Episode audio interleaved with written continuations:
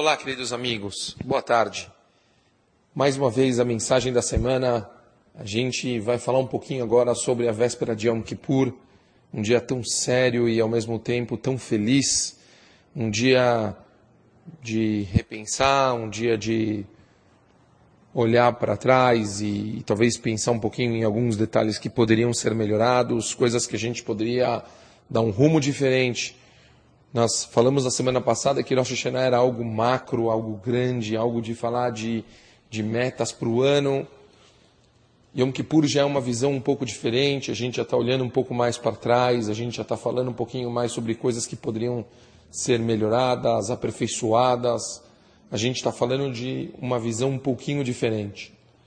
E eu acho que talvez uma boa forma da gente conseguir se fortificar e entender a primeira reza que para muitos talvez é uma talvez a parte mais importante, a grande entrada da reza de Yom Kippur, que é a famosa reza de Kal Nidre. A reza de Kal Nidre, que tem aquela melodia tão forte, que gera normalmente arrepios, um impacto tão grande nas pessoas, que, na verdade, se a gente pensar um pouco na tradução das palavras, do que, que se trata, aparentemente parece uma nova Atarat Nedarim, uma anulação de promessas, de coisas que nós tentamos, é, nos comprometemos e acabamos não cumprindo. Então, talvez a pergunta é qual, qual o motivo desse início? Por que voltarmos mais uma vez para algo que já fizemos durante esse, esse último mês e meio, pelo menos duas vezes? E, e, e na verdade, Quer dizer, não só volta, mas acho que todas as pessoas naquele momento, com aquela, com aquela melodia tão, de uma forma tão impactada, se arrepiam, sentem algo tão forte para falar a mesma coisa. A mesma coisa que a gente já falou. Qual é então esse motivo ou por que nós iniciamos a nossa reza com esse Kal? Talvez para a gente conseguir entender isso, o ideal é a gente dar uma olhada para trás para entender quando isso começou.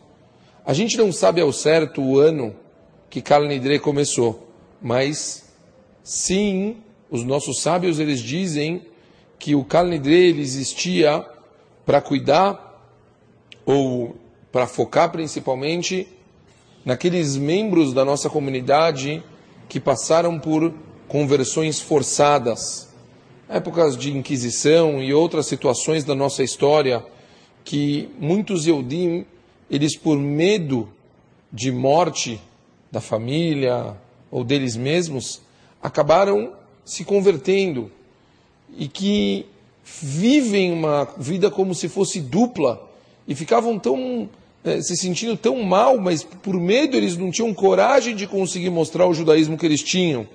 Então muitos desses quando chegava, pelo menos no dia de Yom Kippur, eles se sentiam de alguma forma conectados, falavam, não, no Yom Kippur, pelo menos, eu vou para a sinagoga, no Yom Kippur, pelo menos, eu, eu vou rezar, eu vou pedir desculpa pelo que eu fiz e, e eu vou tentar me conectar com Deus. Essas pessoas, quando eles chegam na sinagoga, na noite do Yom Kippur, e de repente começam a falar sobre as promessas, sobre os enganos, os erros, os, eles se comprometeram por algo que eles, por um lado, não queriam isso, mas eles acabaram tendo que se comprometer por perigo, por medo. Então, essas pessoas que acabaram tendo que abrir uma nova frente que eles, eles não queriam de princípio, mas eles acabaram sendo forçados a isso, essas pessoas anulam essas promessas. Essas pessoas, elas, elas mostram na entrada do dia de Yom Kippur que elas não têm vergonha mais de serem Eudim, que elas, por mais que tiveram um comportamento no ano que era vergonhoso, vamos falar assim, mas agora elas mostram o, judaísmo que elas têm. Elas mostram esse lado que elas sim querem se ligar com Hashem, sim querem se desculpar, sim querem fazer parte do povo. Isso é o Kol Nidre, isso é o Kal Nidre. Isso é essa, essa reza tão forte que tenta lembrar a gente não só das nossas promessas, mas lembrar a gente sobre quem nós somos, sobre os princípios que nós estamos dispostos a dar nossas próprias vidas, viver para ser judeu, manter a corrente, manter a chama acesa, querer que os nossos filhos mantenham isso.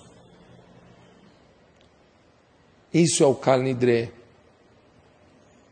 Esperamos que amanhã, no momento que as pessoas pegarem o Sifrei Torá, toda a sinagoga se levantar para começarmos a reza, nós possamos refletir um pouco e lembrar de quem nós somos, do povo que nós fazemos parte, de todos os sacrifícios passados e todos os sacrifícios que nós estamos dispostos a fazer em prol de Hashem.